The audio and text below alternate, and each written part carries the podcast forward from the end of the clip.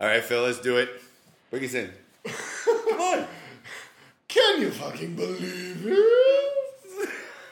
That's sort of the Amadeus. I like that. That's my best Tom Hulce. Nice. I like that. I like that. F. Murray Abraham. I, that episode was on the other day where, where Grandpa's kidneys pop. Yeah, and he, and he's well to just explain it to anybody who never saw this particular episode of The Simpsons. they're going home and Grandpa's Explanation, schmexplanation. yeah, they're going home and Grandpa's having kidney problems and Homer wants to get home to watch the biography of F. Murray Abraham. Exactly. And he's like, I'm gonna die. He's like, F. Murray Abraham. So okay. Anyway, Uh huh. yeah, that's a weird start to the whole thing. Eh. Whatever. Okay, so um, let's see. This week, uh, we got sort of a an odd mixture of me on still on my '80s kick, and still trying to get over a cold. So if I sound like shit, um, sorry, but whatever. Deal. Deal exactly. Handle life, all right. Anyway, um, Okay. Um, so yeah, we got sort of this weird mixture of still me on my '80s kick. Uh, one movie that I think we're going to end up talking about for quite a while, which we may not, but we I think we will. yeah, you never want Uh, to. yeah, I don't know. Well, you saw. You said you saw the Expendables trailer, which Yes. we talked about last time. What Yes. was your impression? The Expendables trailer. My impression: two words. Fucking a man. Isn't that kind of well? It's kind of three It's words. two words and a letter, dude. I anyway. guess one is a hyphenate. But Yeah, but no, that uh, it- I was like, basically, I, my impression of it was is that Sylvester Stallone went. He he he thought to himself, okay, let's see if we can get just every uh, kick-ass guy Yeah. in one movie, Uh huh.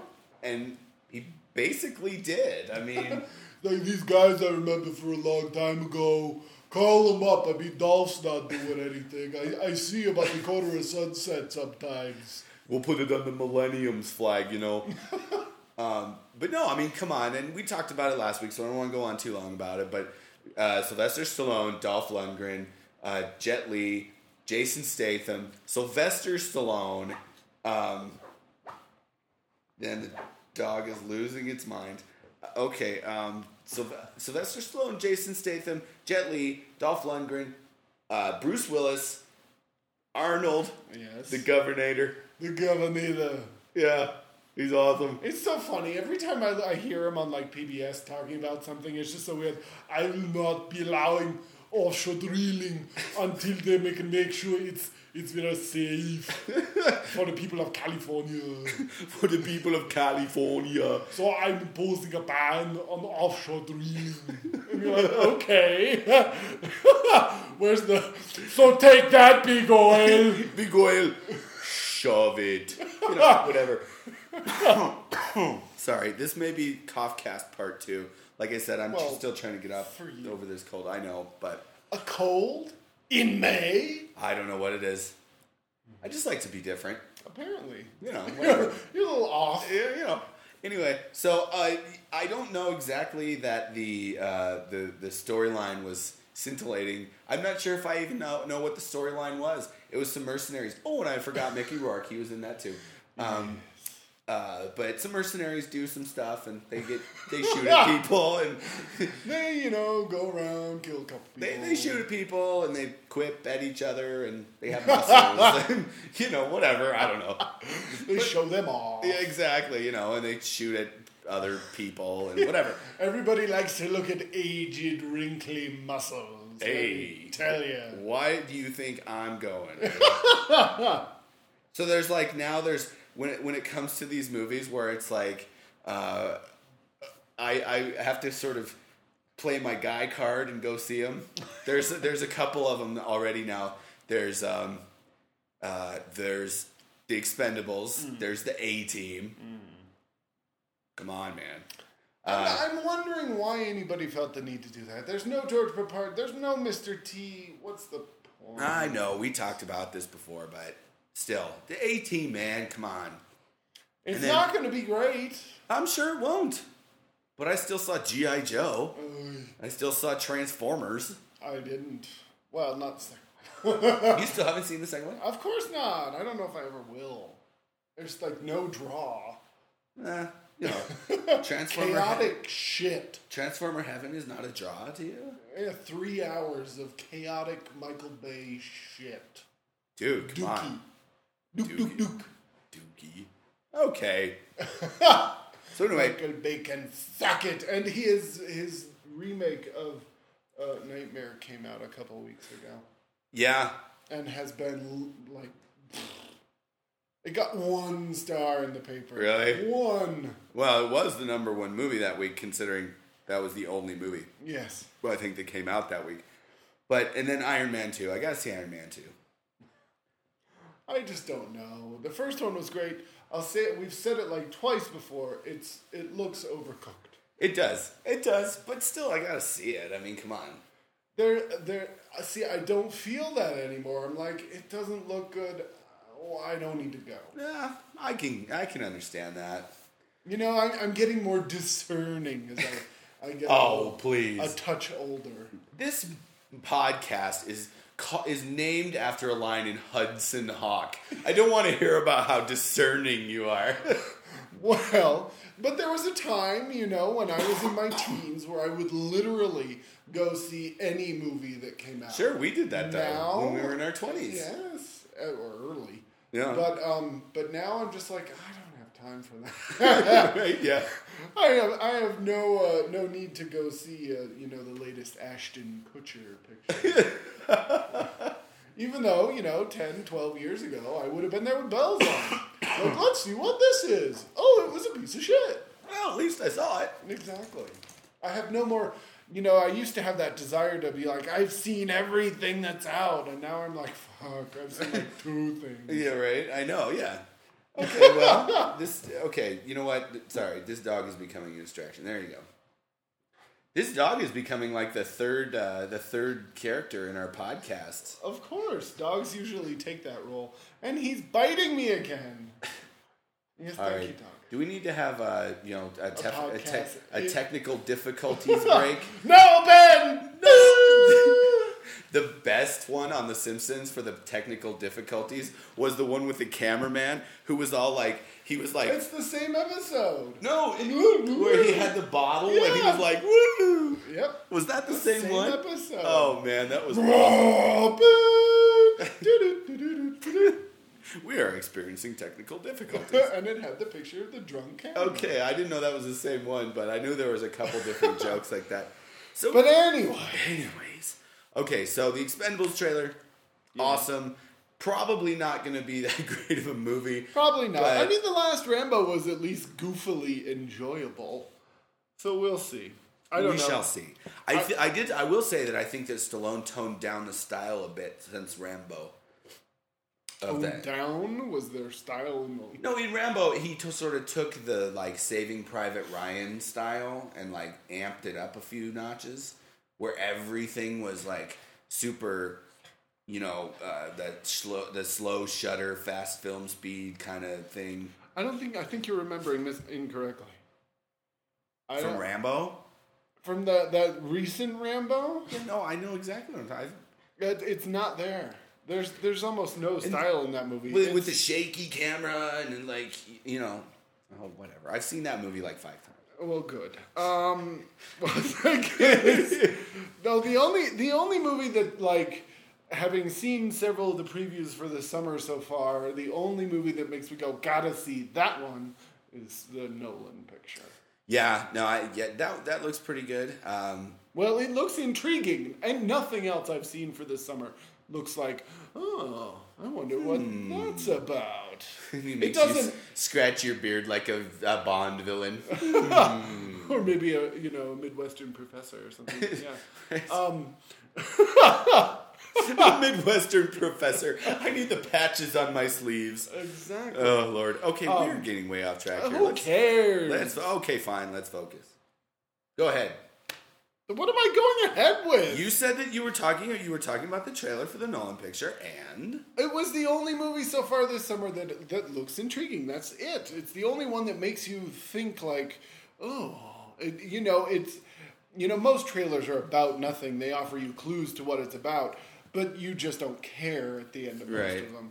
But um, but that one you're like, ooh, intriguing. interesting. exactly.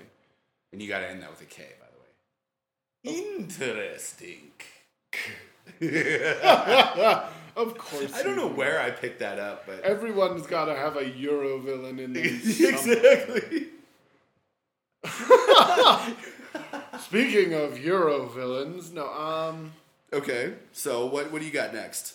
I don't know. What the frack? Do we want to go right? In, do we want to run through my '80s kick as fast as possible? Oh, here, here, here, here! I can actually use that that segue Okay. and make it make sense. okay. Speaking of Euro villains, how about the Big Lebowski? Hey, the and big the, and the Lebowski. nihilists. The nihilist. We thought we were going to get a million dollars. I don't know if I'm doing that accent right, but um, no, the Big Lebowski, and we did. We talked before we went on air, whatever. Why Um, are you? I mean, good lord, we're Okay, like fine. 25 episodes Okay, in, and you're still doing the same okay, joke. so I'm not doing a joke. I'm genuinely confused.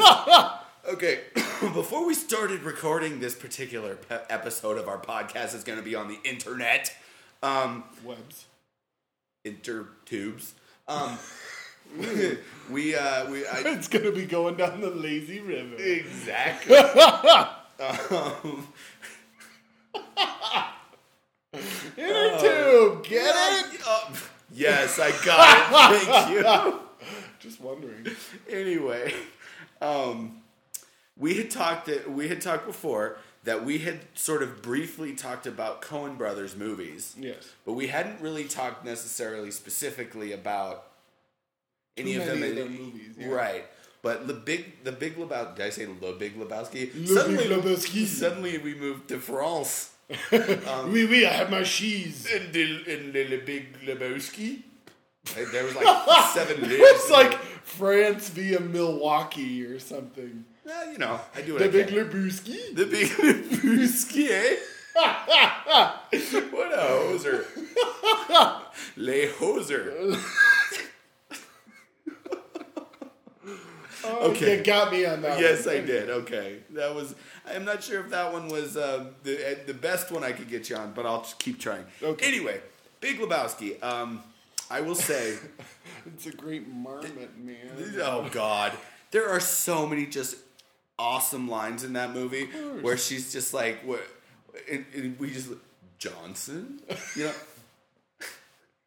He's a There's good, a beverage here, man. Yeah. Oh God. That, every single line in that movie practically is is quotable. And the thing is funny is that there when I watched it this time, Mm-hmm. I uh, I hadn't seen it in quite in quite a while really. Yeah. And uh, I I got some lines that I hadn't really picked up earlier that I thought were great. Like when they're going when they're driving when uh, the dude and John Goodman are driving and they're supposed to throw the money out the window Mm-hmm. and he's like you're my friend man and I love you but you just got to at some point face the fact that you're a moron. I mean that was a great line. I don't know. The line I use from that movie the most is "It don't matter to Jesus." and honestly, Yeah. I spend like half my day explaining that. But whenever I just want to say, you know, I don't care, I say "It don't matter to Jesus." It don't matter to Jesus. Yeah. I fuck you on Saturday. I fuck you on Wednesday too. Right. yeah. well, and then he's like, I love it when he's explaining, uh, when John Goodman is explaining to Jeff Bridges, dude, he's a pederast. He uh, had to go, he served six months in Chino, and he had to go around to his whole neighborhood explaining to everybody that he was a child molester. That's so funny. The world does not start and stop at your convenience, Donnie. Everybody knows. So anyway, Big Lebowski. I don't know how much there is to really say about it because we could just keep doing lines all night. Care night. to care to take a go at the the plot of the Big Lebowski? Sure. Okay. Um, If you dare. oof, okay. so, so- Stay out of Malibu. man, I fucking hate the Eagles. So okay, The Big Lebowski. Let's see if I can get this right uh, in ten sentences or less. Uh, Jeff Bridges plays the dude whose last name is Lebowski, who's a complete loser. And no, wait, this is not. Don't be counting sentences. This is all one sentence. There's a lot of there's a lot of semicolons in this. Exactly. There's a lot of semicolons and ands. Yes. Um, so he plays the dude who is a this lazy loser, burnout hippie type who loves to bowl. It tied the room together. Yeah. yeah. Yeah, we're getting to nice that. We're getting to that. Um, and he he loves bowling. He uh, he one night he comes home from bowling and his there's some there's two thugs in his apartment. They throw his head they they dunk his head in the toilet saying, "Where's the money, Lebowski? Where's the money?" Um, so basically, these thugs are mistaking him for another Lebowski who is a billionaire, whose trophy wife, played by a practically teenage Tara Reid. Yes, I'm sure. I always thought it was AJ Langer. Nope, it's Tara Reid. Huh. So anyway, a practically teenage Tara Reid who so, apparently had been gambling all her money away all across town, owed all these people money. So um, they thought the thugs thought the dude was the other Lebowski. Okay, so Little Lebowski, Big Lebowski. Anyway. yes, okay, Little Lebowski, Big Lebowski, good, good name staking, whatever. So Little Lebowski goes to Big Lebowski. Says, you owe me. You know, I wasn't looking for a play-by-play. Okay. Just- So, Little Lebowski goes to Big Lebowski. Says, "You need to pay me back for this rug that my uh, that your thugs peed on." He says, "Fuck off." the Big Lebowski podcast, people. I, I Okay. apologize. Go ahead. Hey, you, you want to do it? You can do it.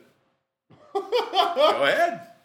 No, but so then he the Big Lebowski recruits Little Lebowski to uh, do a ransom drop because supposedly his wife has been kidnapped. Right. Um, machinations, machinations, ensue. Yeah. Um, nobody knows if she kidnapped herself or if she was actually kidnapped. Um, what? Remembering that photo that the detective has to present her. Like, how can you take it back to the farm when I seen Gay Paris? Yeah. You know, it's just a, this desolate North Dakota. Oh yeah, it, yeah. It looks like some. shit. It looks like a picture of what's his name's farm. Um, uh, f- what's his name? Fish, that serial killer. Um, Fish was his last name. I don't know. Whatever. I'm not up on my serial killers, ho ho. well, get on it. Um, so turns out the big or the little Lebowski was supposed to be this sort of patsy for the big Lebowski, and, Right. And uh, you know everybody gets sort of double crossed, and it's complicated. And I should not have even I shouldn't have even attempted that. Yeah. And the I was hoping you'd pick up on it. I was. It was originally a joke. No, I was trying. I really was. Oh, Just come on, ruin everything, Amos. Jeez. Phil. Are we breaking up? um, anyway, 18 years. or however the fuck and it- 25 podcasts. This is the end Because The podcast did it. because of the Big Lebowski. Exactly.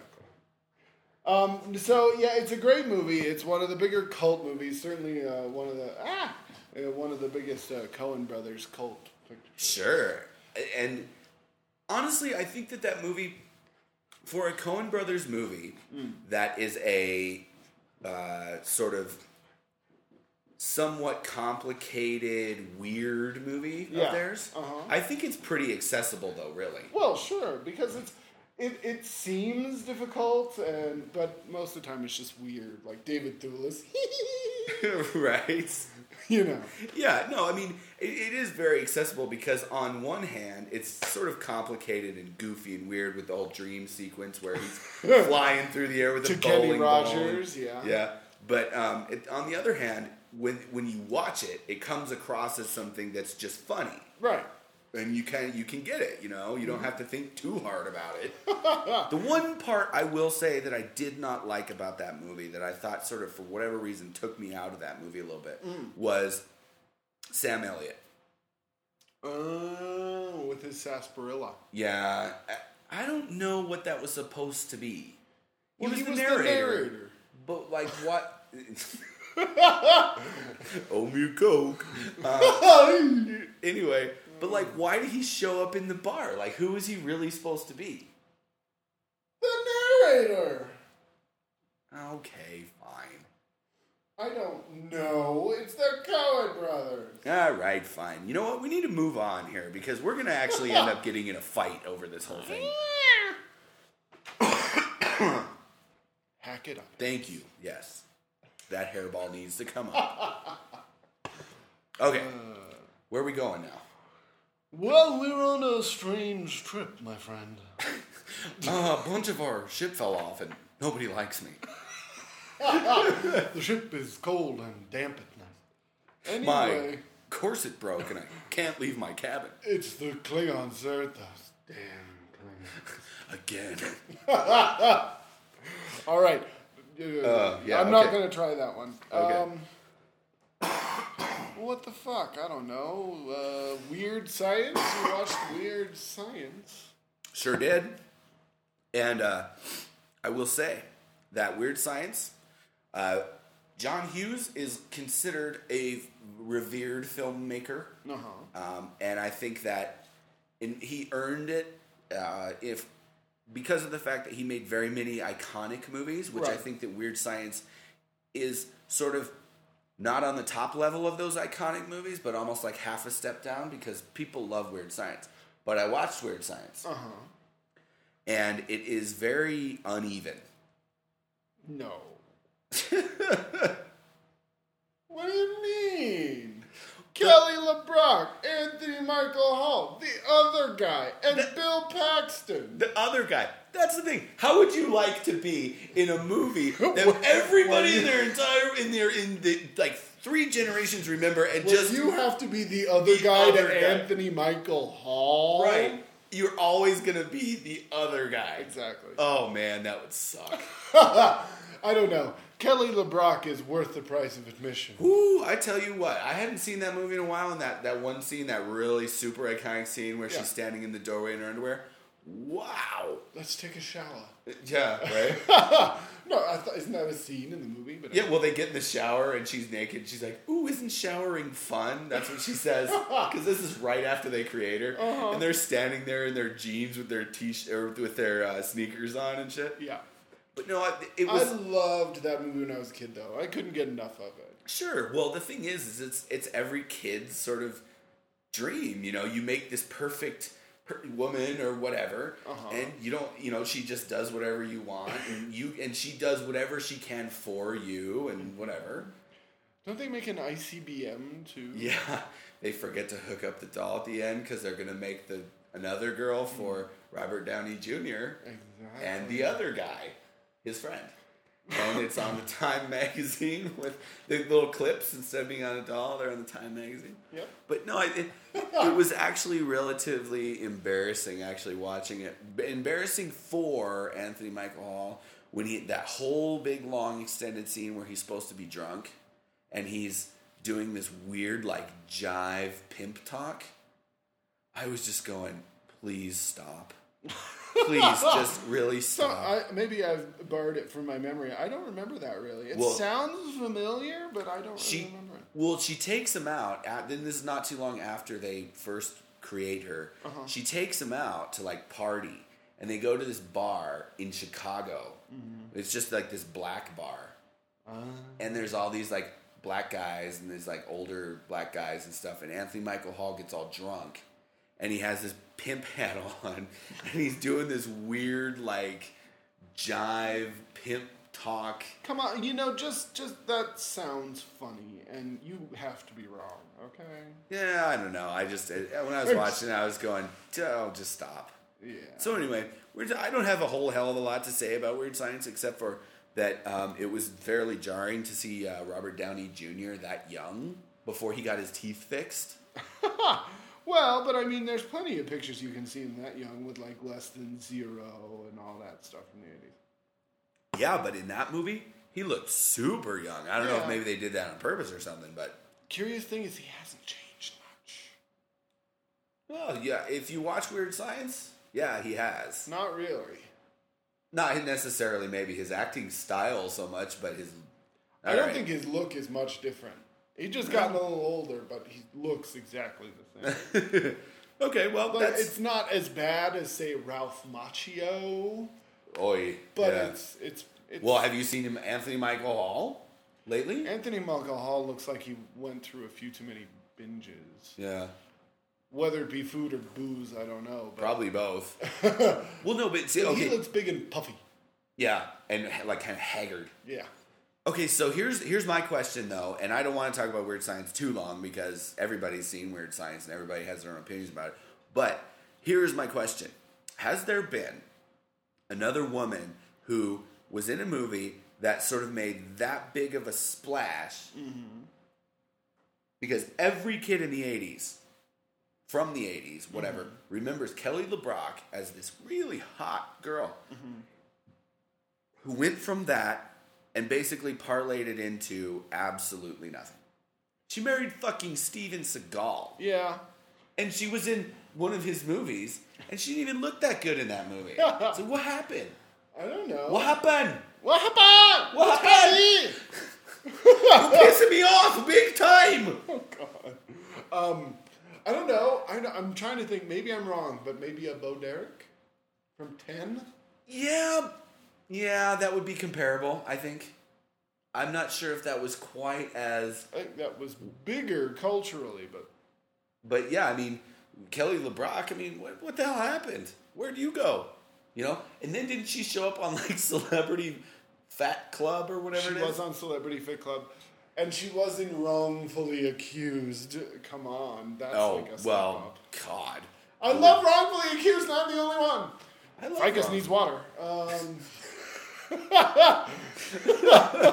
Richard Crenna, Kelly LeBrock, and Leslie Nielsen in one picture. Can you fucking believe it? I couldn't. I, know. I'm the only person that liked it. No, I, I I thought that was a fairly funny movie. Maybe not as funny as you thought it was, but I don't know. Right. I'll never forget that getting out of the, the jalopy thing where he just keeps bouncing.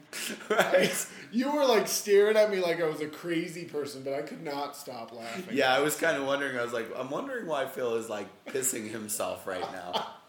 It struck my funny bone. Hey, you know what? It does. Things happen. Anyway, okay, so weird weird, science. weird science. I, it, you know, one thing too that I actually, the, my last thing I'm going to say about it is I was surprised. I was really surprised actually that that movie got a PG-13 rating. Why? There's tons of cussing in it. Hmm. There's, I mean, really a lot. There's um, not a lot of nudity, but some. Like Uh, full on nudity. Yeah. And uh, I mean, but there's a lot of cussing. Mm-hmm. And just, I mean, I just for literally now, if you put that movie out now, just with the the language alone, would rate an R. I was so, I was shocked, honestly, that got PG thirteen. So whatever. Okay. You look like you're about to fall asleep. We're moving on. All right. Oh lord. I agree. Moving on. Our next item up for discussion. The segment Wrong! of the show. I'm a llama ding dong. You're going to talk today. Tell me about the departed. Oh, The Departed. And as it has to be called, The Departed. The departed. Right? You can't. You can't. You got to drop your eyes. And a horrid Boston accent. Yeah. Well, okay. I really Thank you, doggy. thank you, doggy. Um, I really like The Departed. Um, many people. There was one. It was one of those movies where, in my opinion, and I, you know, this is my opinion. Mm-hmm. Many, many people really liked this movie, mm-hmm. and then for some reason there was this odd backlash against this movie, hmm. where uh, so many people liked it, then people tried to find things. It's like, oh, well, actually, it wasn't that good because of this and this and this. And I really do like that movie. There are some parts of it that are relatively kind of ridiculous, hmm. but I mean, overall, I think it's a really good movie. Yeah, honestly, I don't know too many people who've ever disagreed with it being that good a uh, that good a movie. I've never met anybody who didn't like it. Yeah. No, I- the thing, the funny thing is, is when I mean this backlash that I've that I've sort of heard from it, it's like okay, well, after the sixth time you watch it, um, Nicholson's performance becomes a little bit uh, hackneyed or something, and it's like, well, oh, it's Jack Nicholson. He's playing Nicholson. Um, you know, there's not much original left in that guy. I think that's why he's retired for all intents and purposes. Right, right. But um, I don't know. I I enjoy that movie. It doesn't make me like Leo DiCaprio any more than I did before, which is not much. yeah, uh, I agree with you on that. I agree with you there. Yeah, I, I think I, you know. I don't know. I'm sick of Matt Damon. I really. I don't like him so much anymore. Used Yeah. to like him. Goodwill Hunting. I was. I loved Matt Damon. Now, eh, eh. Yeah, but okay, but think about it though. When you saw when that movie came out, you didn't feel that way at that time, though, right? I think that was the tipping point. I, So that was sort of like the end of Matt Damon for you. yeah. Yeah. I don't know. Uh, I like the movie. I think it's done well for certain. Um, it's certainly an improvement on the original, which is uh, the In- Hong Kong masterpiece Infernal Affairs. That is such a bad name. oh come on! Come it's on. a translation of something or other.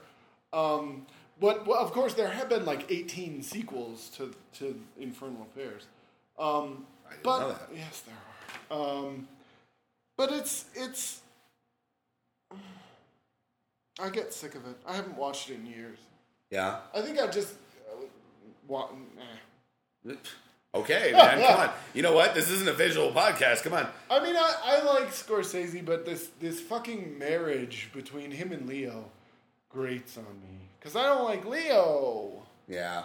and Well- so I'm forced to endure these movies and go.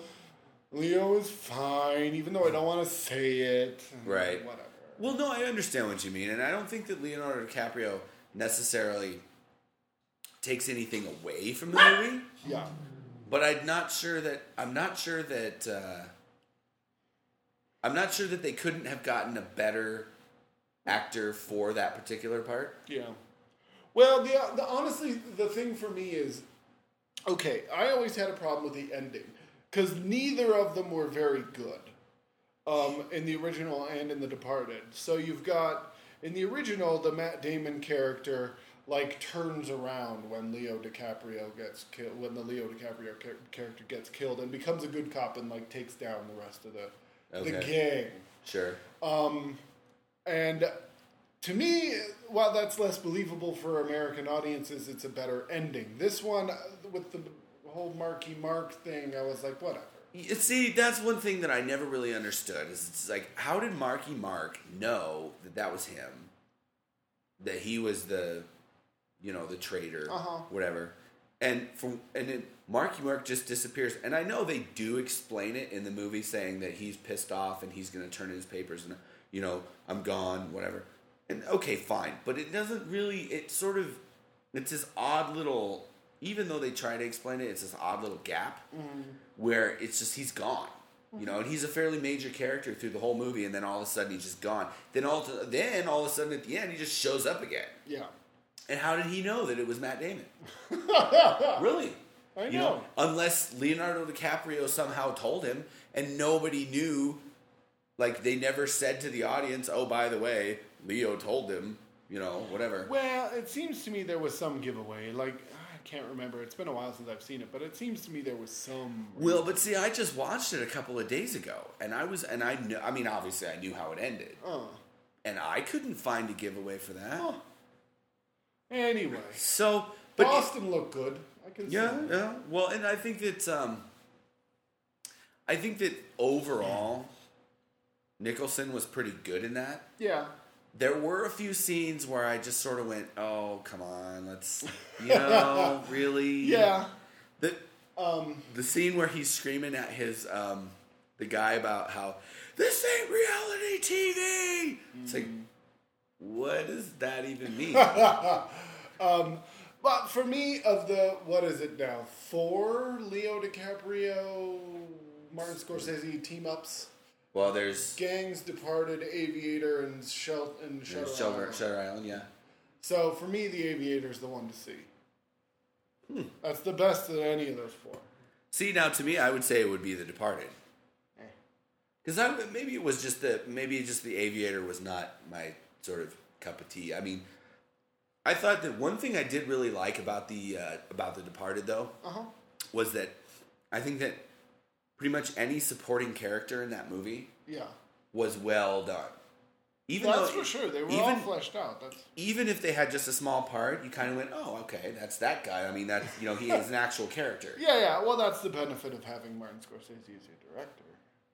and a lot of coffee. I Is there Starbucks right here? think you should avoid more coffee. But I mean, the one guy that I really liked for some reason, and I don't know why, and he's such a minor character. I mean, he's a he's sort of one of these middling characters. Was the guy that, um, and I swear I can't remember his name, but he was this sort of Irish guy, younger guy, uh, dark hair, and he, he was the guy that Jack Nicholson went off on about this ain't reality TV when the body of the guy got discovered in the marsh, mm-hmm. and he goes, "Oh, I took all night to take that out there in the marsh and drag it out. I feel embarrassed." You know? Do you remember who I'm talking Yeah, about? yeah, yeah. Yeah. For some reason, that guy I always liked that guy.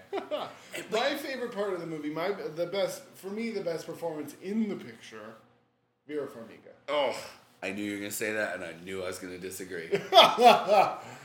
I didn't like her. I, I'm not sure why. I think that she looked very like she had this real deer in the headlights look the whole time. Maybe she should have. Maybe that was her character, but yeah. um, I don't know. I just one thing though, an odd impression that I got from that movie. Um, maybe not impression, but my thing was is that that when I even from the first time I saw that movie, I was thinking I kind of wanted Matt Damon to sort of, in a way, sort of like get away with it, Yeah. or like, you know, not, you know, I don't know because there was the one scene where he was kind of saying to. Uh, to the, you know his girlfriend, oh maybe we should start over in a new city, and he was sort of trying to say, I want to get away from all this and all this stuff. Yeah. And I don't think it was even that. For some reason, I wanted Matt Damon to sort of get away with it. Yeah. Even though he was such a two faced shit. you know? Uh huh. Well, that, I think that's what I was saying earlier. Is that in some ways that wasn't the most satisfying of endings. Okay, well, you know what shocked me though was when Leonardo DiCaprio got shot. Like when the the, the elevator doors open, bang, he gets shot. When I first the first time I saw that movie, and I think I'm pretty sure I saw it in the theater, I was just kind of like, like was like, whoa, what? You know? Well, see, I had seen Infernal Affairs. I hadn't though. I knew what was coming. but I was just like, what? Oh my god, you know. so what do you think? What do you think if you had to take The Departed Uh-huh. and and sort of, I guess, rework the ending just a little bit? What would you have done if it was That's you? such a hard thing. I don't know that that ending. I mean, n- none of the endings that I've seen to that story uh, work out satisfactorily. The the one from the original is too abrupt, and the one from this one is too negative. So I don't know. There's. It's like Yeah. yeah, there's got to be some middle ground, but but but one's far too positive and the other's far too negative, sure. and so I don't know. I don't know. What do you do? What do you put Matt Damon in jail and you give Leonardo DiCaprio his life and he goes and becomes some fucking No, it's- Crabber? it's- yeah. you know what I mean? Um, no, that's far too positive. But um, I don't know. I don't know what It's- you can do. I, I always felt, even when I first saw it, like the ending was just like, what the hell was that? The With the Marky Mark thing, I was like, well, That was- that just that, and maybe to some reason that that affects my relationship with the picture. Sure. But when the ending is just such a what was that? thing, Yeah. It, it kind of affects how you view the rest of the picture. Sure. That's why there's that old thing, you know, no matter what you tell them in the movie, give them a happy ending and they'll love the picture. Right. This Well- movie, you're like, it's a great movie. What the fuck was that? Right. See, I think almost what you had to, what you might have to do with that movie to make, instead of having Marky Mark come back and shoot him for some weird, I think what that was, that was influenced by them thinking that the evil must be punished kind of thing. Right. Okay. But to me, maybe the best thing to do would be to show that Matt Damon was just alone You know, didn't have his baby with Vera Farmiga. Uh huh. Didn't have, uh, you know, even his neighbors at the end. You know, wouldn't even talk to him. You know, whatever. He didn't have his uh, benefactor anymore. Maybe that would be a satisfying ending. You know, I, I think it would have been more. but how do you how do you really depict that? Though? Tonally, it would have been more on. I think Yeah, where because the movie's all about all these games, but at the end, he's won the game and found it lacking. So I think it would have Sure. been better to just have that be your ending. yeah. See, I always thought that maybe you should just have him just sort of be, you know, just maybe the last shot would just be him sitting in his apartment at the table, you know, with a bagel, going shit, you know, whatever. Staring out at Knob Hill Right. And I will say this: I cannot believe Scorsese did that at the end, with that last shot out there, looking at the Capitol with the rat crawling across the thing. I'm like, really? Can you be a little more obvious, please? you could just put the words up on there. He was a rat. Ha ha! Get it? Time for a smoke break. You I was gonna just say. motherfuckers. Ah, we'll be back. What's going on? Oh, okay. Sorry, technical difficulties there. that you know nothing about. Exactly. Shit, theater of mind. I forgot. exactly. Okay, so just to finish up Departed, um, I really did like that movie. I thought that that movie um, it was it was well constructed, but somewhat not as well thought out. Maybe. Well, I think it was well constructed, and they did as much as possible to Americanize that story. Yeah. So, I mean, I it's like I enjoy the movie, but more and more I just don't want to watch it anymore. Yeah, you know it's funny though because whenever I and I thought the same thing, and I went to go watch it the other night, and I was like, oh, you know, whatever. I this is sort of a fallback movie in a way. Mm-hmm. But and I was watching, I'm going, oh, I don't know if I want to watch this anymore. But then I still watched the whole damn thing, you know. Everybody has those movies. Like me, I you know every now and again, once every six months or so, I have to sit down and watch Master and Commander. That's just something I have to do. It's like I gotta watch it. And I, like I actually went out and bought it on Blu-ray so I could watch it because we have all our DVDs packed up. yeah. So there it is on My Blu-ray. movie like that used to be Aliens. Really? Yeah, that used to be that movie for me. I don't know. For some reason, Master and Commander just speaks to me. Well, hey, good enough. I don't know why. Anyway, All right, so um, you know, Departed, good movie. Uh, not, I wouldn't necessarily say great movie, yeah, but but I good, would say certainly Scor- one of Scorsese's. worth a look. Yeah, well, and it basically Gangs in New York was the same movie, Yeah, practically, almost. uh, and it's so much better than Gangs New York. I have a soft spot for gangs. well, I do too, only because of the time period. I like the time period Yeah, yeah. and like the setting, but other than that, yeah, you know, It's good. It's good if you're into history. sure. Okay, so moving on. Yes. Um, I don't know what else. Did you want to talk about Tron? Tron. Um, We have mentioned many times the uh, trailer.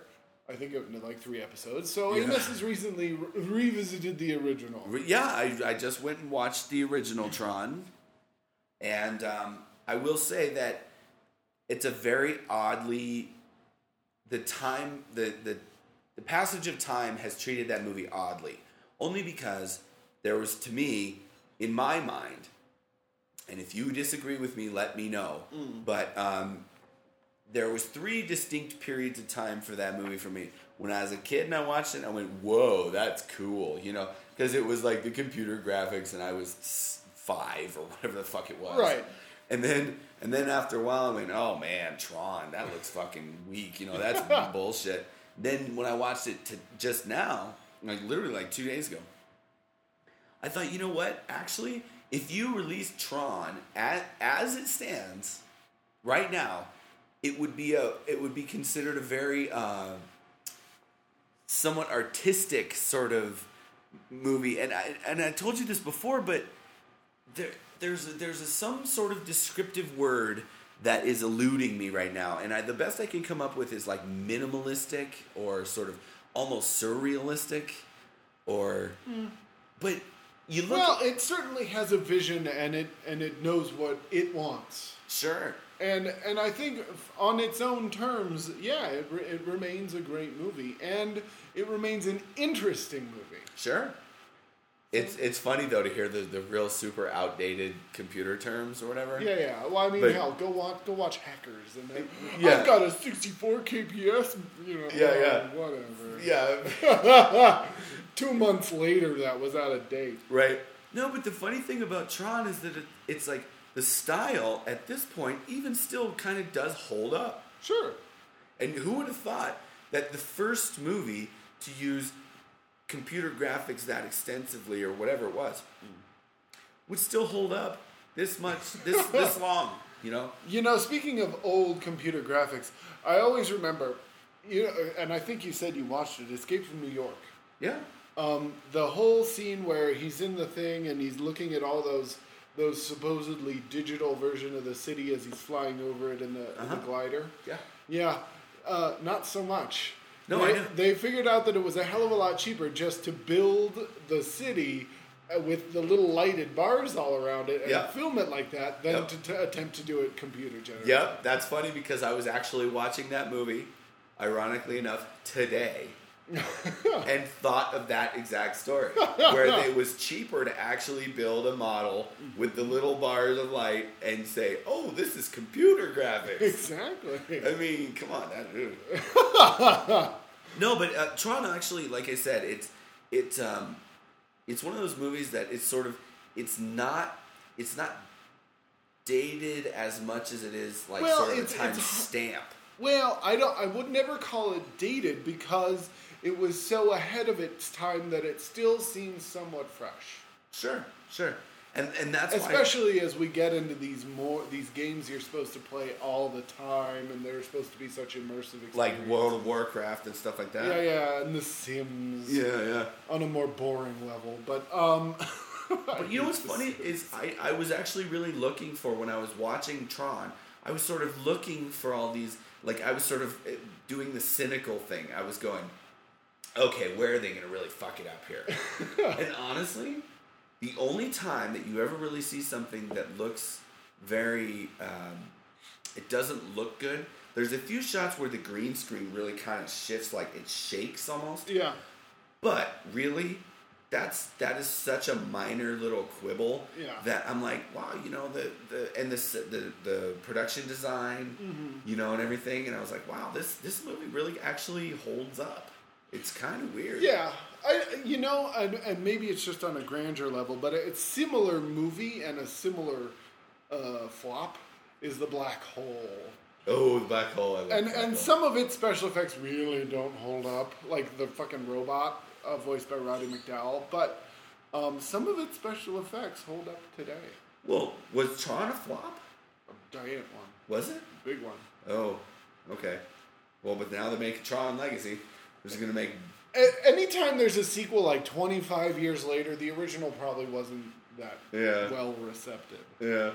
Okay, well, I was just gonna. I, I mean, I just had this very odd impression of Tron because I hadn't seen it in so long. The only reason I really wanted to talk about it at all, really, was that um, it just.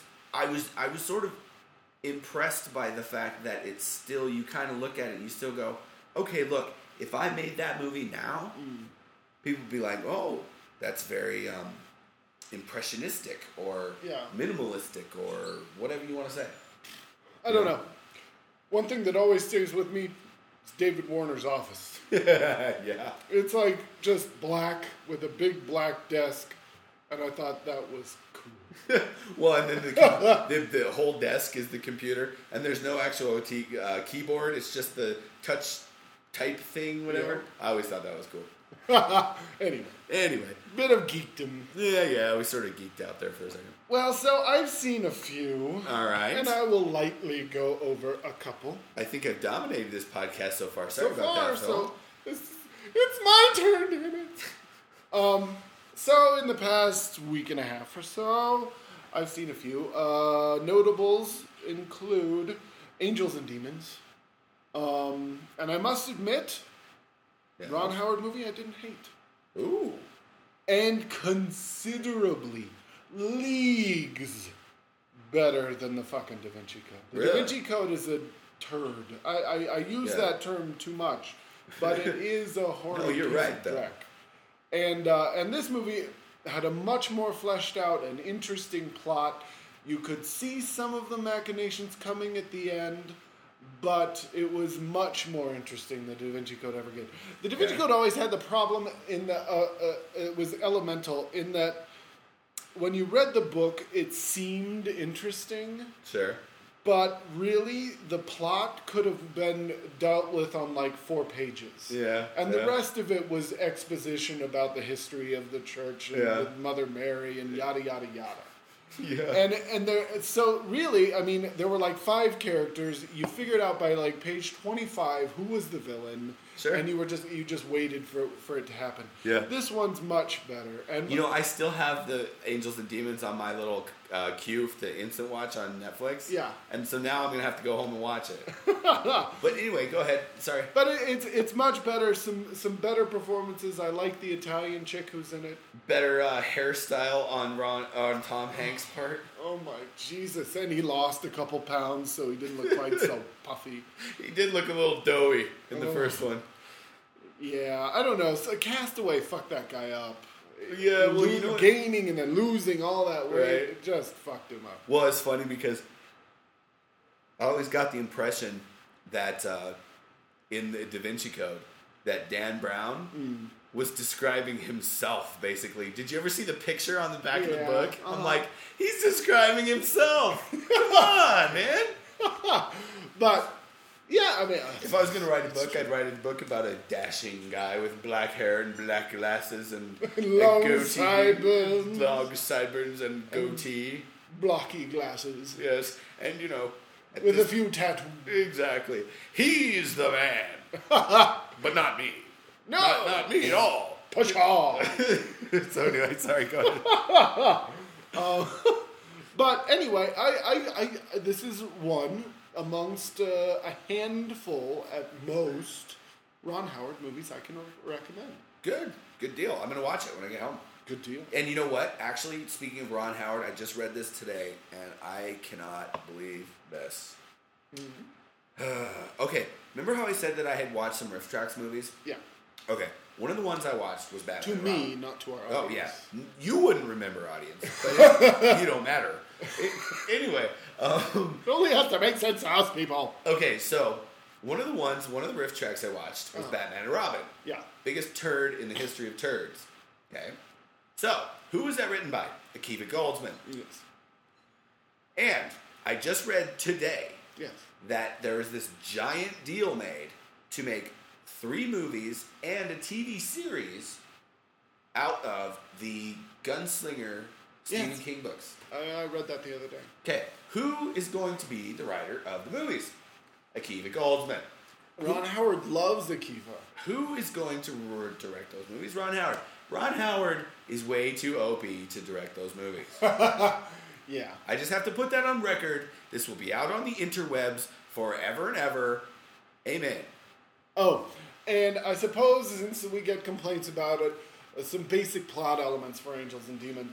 Uh, so we all know who uh, Robert Langdon is, some well, symbologist, Symbologist, because they get all the ass, dude. of course. Seriously. So um, Pope dies, uh, whilst the the rest of the cardinals are are in um, Whatever, electing a new pope. exactly, and uh, and uh, so then um, I- Bomb in the Vatican. Thank you, Amos. It's too bad this was not a visual podcast. Phil just gave me the look of death and I just about died. Yeah, so there's a, a rather mystical bomb in the uh, in the Vatican that's going to blow the entire place up, and it's got a lot of papal machinations, and it's a lot about the church. I'm not sure if it was anti-church or not, but it was close. It was that was funny because I read the book. I haven't seen the movie yet.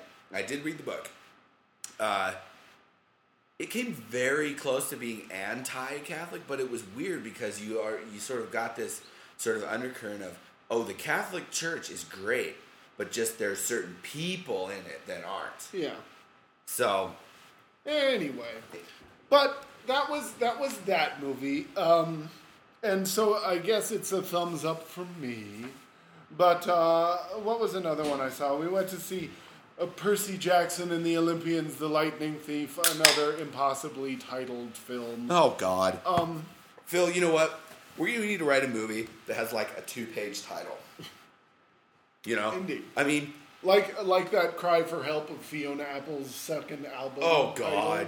Yeah. Anyway, um, but so this movie, directed by Chris Columbus, who is the most talentless big director in Hollywood, um, proves again his talentlessness, Franciscusness.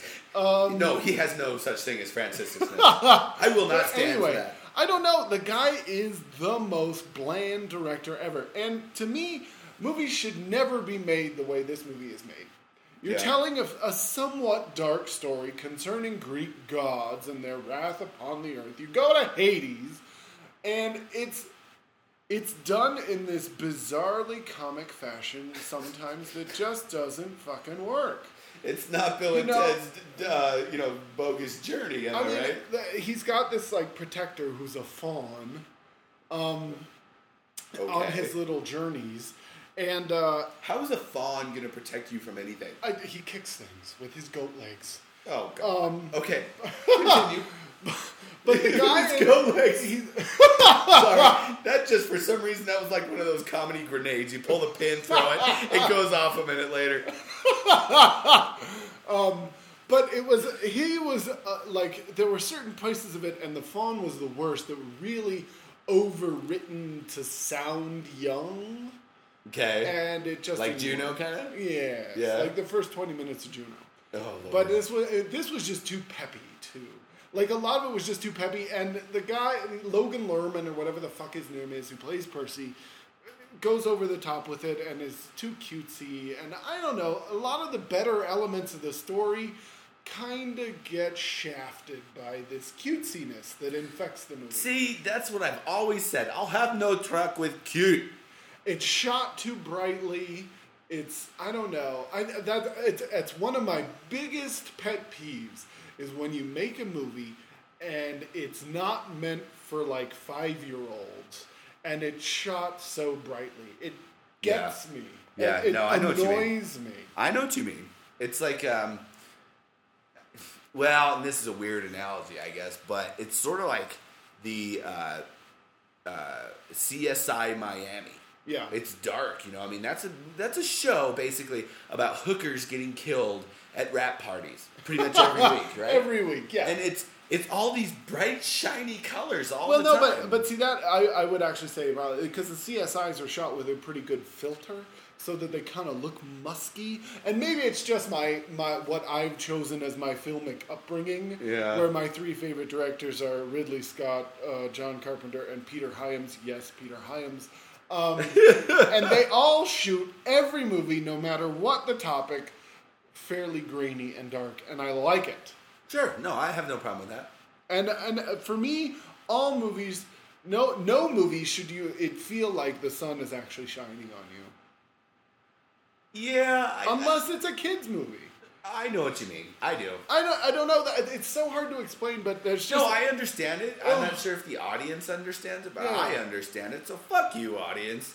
Yeah yeah I'm- figure wow. it out, people. I'm getting. I'm just getting belligerent. Right oh, speaking of Peter Hyams, I I'll come back to Peter Hyams, but Okay. go ahead. Um, So I don't know. Uh, Percy Jackson and the Lightning Thief. Uh, for the pieces of the movie it works, I give it a thumbs up. For the pieces of the movie that don't, it gets a thumb, thumbs down. So I'm somewhere in the middle. You know what? To be honest with you, I will have to say that I haven't even seen it, and I would almost say just from what you were talking about, just the fact that Chris Columbus is the director, I would have to say I'm going to avoid it. Yeah. honestly, Chris Columbus to me, what, and this is my opinion of anything that he's made. Okay, fine. He made Home Alone. Great. That was his type of movie. That was this sort of wholesome, you know, uh, pablum, whatever. You Yeah. know, but anything other than that type of thing, and I mean, the, he made the first what two Harry Potters, Yeah. And And like they're the worst yeah, entries. Yeah, and so it's like, I don't get He's, why. I, I, I, I stick by it. He's the blandest major Yeah, director in definitely. Hollywood. Only Ron Howard competes with him. exactly. exactly. Exactly. That was the devil speaking out of me. um, but I mean, okay, and that goes back to my objection to Ron Howard directing the fucking Dark Tower series. Can you imagine how much better that would be if somebody like, um, Christ, even Bryan Singer Yeah. would do that? Uh-huh. Of course, Bryan Singer would turn it into some I don't big know if gay he's- analogy. Um. That's awesome. anyway, um, I don't know if Bryan Singer's the right choice. Someone you know darker. who you know who I would pick would be um, what's his what's his fuck from it made seven. Fincher. Fincher. Fincher. would be a good choice. Yeah. But he's gotten a little uppity about it, so I don't know. Yeah, you're probably right. Uh. they, they would- he would take like he would take the three movies and make them into seven, and nothing would ever happen in any of Oh, them. come on. I love Fincher, but you know what? I don't know. I, I, I just, I, I, Oh, come on, spit it out! I couldn't, I, I couldn't quite do uh, Benjamin Button. And uh, to me, and you know, I don't want to like alienate our listeners if I haven't already, but I fucking hate Forrest Gump like no tomorrow. And to me, that was just too close. It was like sidled right up there, like. I'm a Southern movie about a weird ancient guy who lives forever and does all this shit that impacts over the rest of the world. So I'm not Forrest Gump, but I'm kind of like Forrest Gump, so like me. Yeah, no, Forrest Gump can suck on it, as far as I'm concerned. Anyway, anyway, but okay. so anyway, uh, blah blah blah. Anyway, okay. Anyway, Wow. I've said that like eight times in a row. I'm, I'm going all Martin Scorsese on you. Um, We need, to do some, we need to do some reshoots. The other movie I saw, and perhaps this will generate an interesting discussion, was the Imaginarium of Dr. Parnassus. Okay, see now I haven't seen it, but I know the whole story of it, and obviously this is. If anybody out there doesn't know, spoiler alert: Heath Ledger's dead. Oh, jeez. I just brought You that to a crashing Oh halt. my god, I miss him so No, much. Heath Ledger. That was the movie that he was making after Correct. The Dark Knight, and he And so died. it's it's it's an interesting part of the movie is that they got through. I, you can tell w- at what point he died yeah, because they'd done all their location shoots, right. and it was only the dream sequences where the other three show up. Okay, So okay, so here's the story. Uh, if I can figure Go it ahead. out. So um, uh, Dr. Parnassus is played by Christopher Plummer, and he's got his daughter and a couple other people in tow, and um, they go around doing a show uh, in which people. When they pass through this mirror in the show, when they get up on stage and go through the mirror, they're actually in Dr. Parnassus's head, okay, and he is enabling their imaginations to create a world okay. um, to try and free them of whatever bonds or whatever in their head. Um, so uh, they find Heath Ledger, who um, who has lost his memory, but is like um, ran a failed corrupt charity. You find out. Okay. Um, and uh, but any, uh, uh, and he kind of reinvigorates the thing. But so the, uh, Dr. Parnassus has made a wager with the devil, okay. or or no, he made a deal with the devil so he could fall in love with this lady and grow old with her. And they had a child, and the deal with the devil said that on her 16th birthday, she would go, she would be the the devil's property, the daughter. Okay. Um, and so the girl is going to be turning 16 in two days. The devil, played by Tom Waits, Of course. Um, I mean, yes. obviously. comes and says, "Okay, well, if you can win over five souls in the next two days, you can keep your daughter." Win over five souls to what? To his side, essentially, Doctor Parnassus is good, and what you Okay. experience in his mind in the Imaginarium Okay. is good, Gotcha. and the devil is bad. Obviously. So the devil's bad. You- you- I've been lied to. you encounter the devil in the Imaginarium, and you're faced with a choice. Okay. Like the first one we see, this totally blitzed uh, guy goes in there and he's and he's uh, going through his little imaginarium and he's doing all this stuff. And off to the side you see um, you see a bar and it's got all the red X's. And, Right. And it goes in there and it blows up, and uh, and and Doctor uh, Doctor Parnassus has lost that one. Sure. Gotcha. So, um, I will say this: it's an interesting movie, and as all um, Terry Gilliam's movie are, it's kind of interesting to watch. But I think more and more over the years, he has lost the ability to craft movies. There's there's zero pacing for like the the first thirty or forty minutes of the movie. Almost nothing happens, and you don't find out anything about anything that's happening. Oh And, God, yeah. And that- so you know, I'm wandering around here like doing the dishes. you're like, stuff wondering, is anything yeah. happening yet? No. Yeah. And and so finally, it, What's up it with this gets there, fucking but- movie? But it's like, uh, come on, let's move on. Right. But uh, t- with the Heath Ledger thing, he's good in a Terry Gilliam kind of way, and um, meaning that he's aggressively over the top. That's a very specific per- performance, though. I mean, look at uh, Bruce Willis in Twelve Monkeys. Yeah. Which to me, honestly, is for one the most accessible, which is saying a lot. uh, and to me, like I think the mo- the best Terry Gilliam movie to me is Twelve Monkeys. yeah, yeah. People will always say Brazil, but you know, Brazil was fucking honestly, Brazil was semi retarded.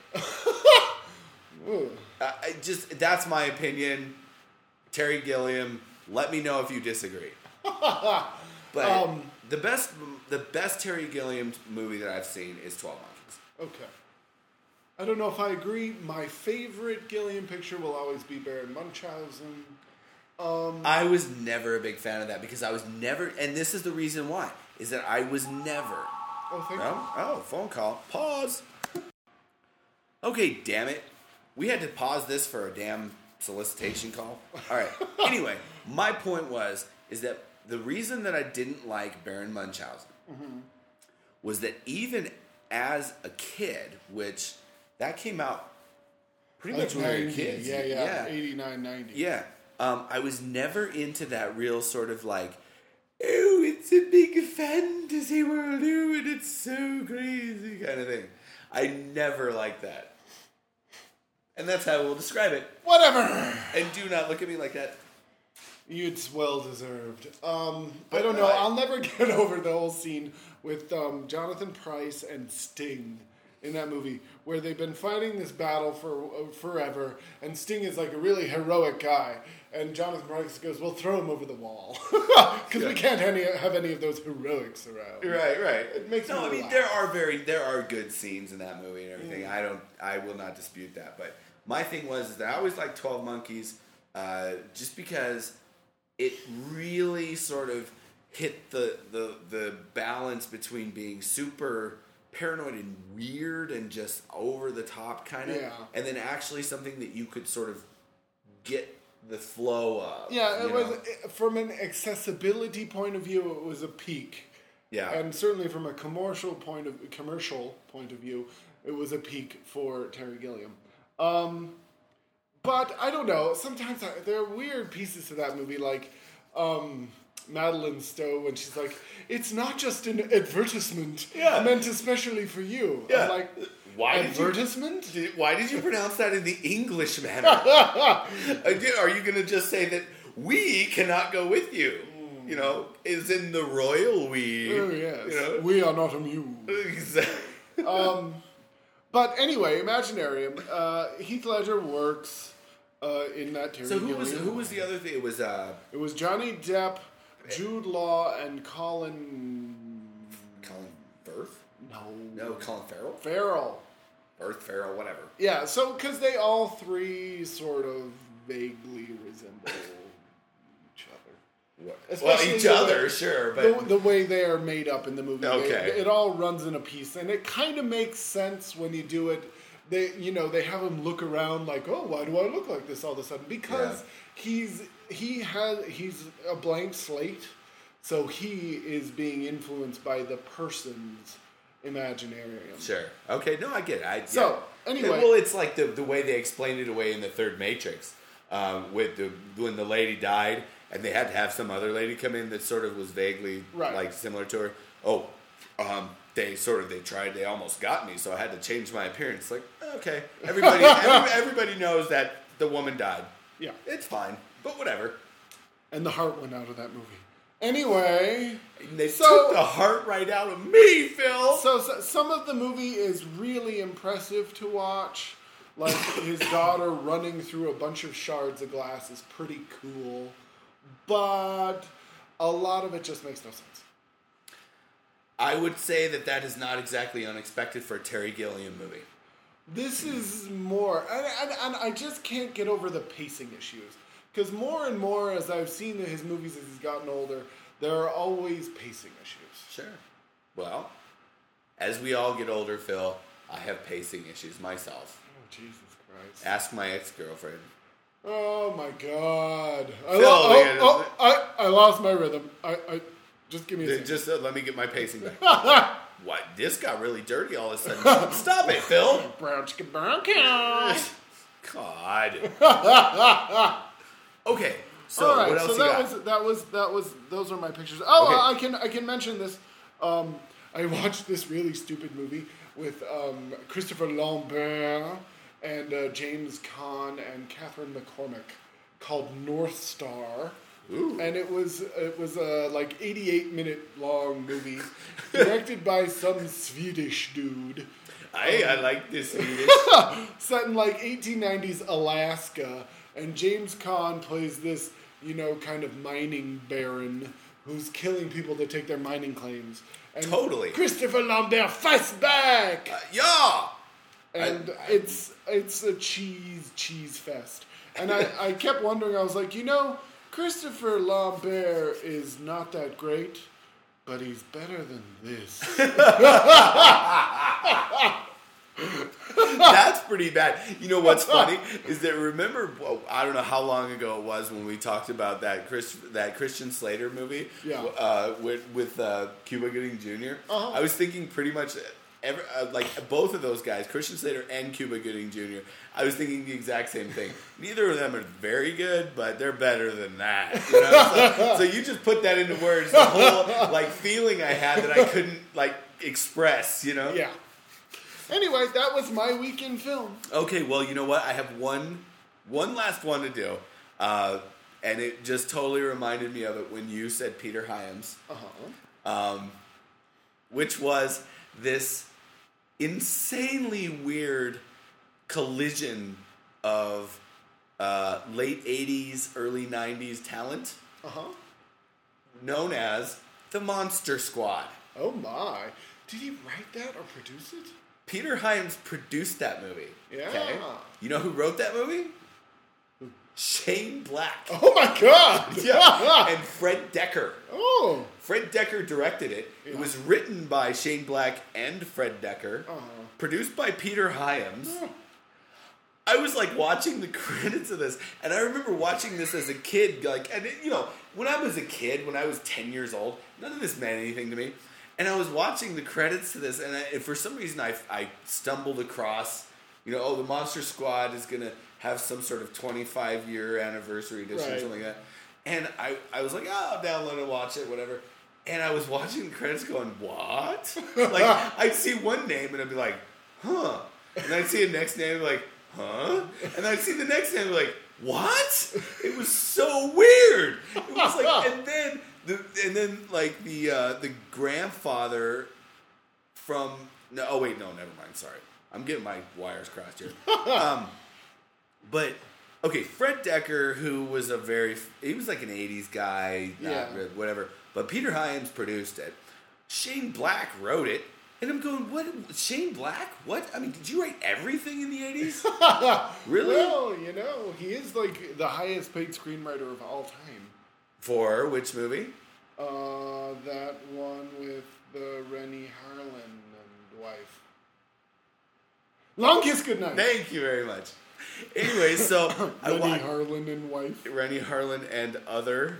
Um, anyway, so I watched the movie, and uh, there's a couple of those guys in that movie, Yeah. but there's not really anybody famous or anything. Um, and I was thinking, and I was like, oh, you know, this is kind of a fun movie. It's like monsters and kids and whatever. And the thing was, is like I could watching it the other night when I did watch it. I was going, oh, I don't really like this movie very much. It's sort whatever. But I could see it's like I could totally see how when I was a kid, Yeah. I would have loved it. You know, Mm-hmm. because you got all the monsters. You got Frankenstein, Dracula, uh, Mummy, uh, creature from the Black Lagoon. Yeah. You know, You know- Wolfman. You know, I, I not to change the subject, but I'm going to change the subject. Um, odd connection. Uh, uh, several feelers were sent out to me in my brain for this movie. Was Transylvania's Six Five Thousand, oh Lord. which also had Geena Davis in it, Yes, it did. and was also about Frankenstein and Dracula and yada yada yada. I love that movie. God, I haven't seen that movie in probably 15 years. Oh, it's it's funnier than it has a right to be. Jeff Jones, Gold, Jeff Goldblum, Jeff Goldblum, I mean, come on, man. In his prime, he was the man. Geena Davis. It's it's worth a look. I hesitantly because I haven't seen it in a few years, but last time I watched it, I was like, "This is underrated." All right. Yeah. I will get on board with that. It is underrated. See it or die. Die! I Anyway. choose die. no, don't. No. Anyway. no, wait. So, wait. I was kidding. I was kidding. so, anyway, I was watching that movie and I was going, there are some giant, like, there, there was, when, it, when you're a kid and you watch this movie, Yeah. You go, you know, it all makes sense. You're like, oh, monsters, and they want this thing, and then they don't get it yet, and then they want to get it, and they all lose. Fine, whatever. I was watching it as an adult, or as a quote unquote adult. Right. At least older. Yeah, yeah. yeah. I was making the air quotes there with the adult thing, um, and I was like, wait a minute. The uh, wait, hold on. This doesn't make sense at all. What? Wait, hold on. movie, stop. Wait. Okay, we went on. You know, it's like movie, stop. Wait a second. What? Okay. So, as a closer, Peter Hyams' anecdote I'll never forget, forget seeing at the Cinedome in Sacramento, California. End of Days. Peter Hyams' last big movie, Which Uh, was a good movie. and my brother was drunk, drunk, drunk, and I got a Shout out to Charlie! I got a little embarrassed because in the like in the credits because he knew I was excited to see it. He was like, Peter! I was like, oh, You know- not here with that guy. You know Charlie's listening to this, I right? know. And Charlie, I love you, man. it's, it's a great little anecdote to tell at parties, Charlie. Anyway, So anyway, here's my thing. The last, uh, I'm gonna break down the, the the last of the Monster Squad stuff real quick. There's these giant, like unexplained, uh, like plot jumps. Okay, for one, and I'm gonna just I'm gonna do them real quick. And I remember this because I watched it just the other night. I Okay, remember it because I was there. I remember it because I was there. Um, okay, phone call. Do we need to pause or just let it ring? Just let it Okay, fine. Do your thing. Okay, so And talk loudly. I can do that. Anyway, um, So the Monster Squad, I hear. I'm projecting from my diaphragm. Ho ho! So okay, It's ending. so I don't have to project. Anyway, No more projecting, sir. Wow, we need to wrap this up. Okay, Get a little punch drunk here. yeah, yeah. Okay, so beginning of the Monster Squad, where Dracula and Frankenstein fall into the swamp where the kids live, which is like this swamp in California. I don't know how that works. Um, somehow there's just this plane just carrying these bodies. They don't explain why. They don't explain where they're going, where they came from. Nothing. The coffin that Frankenstein's monster's in just says Frankenstein on it.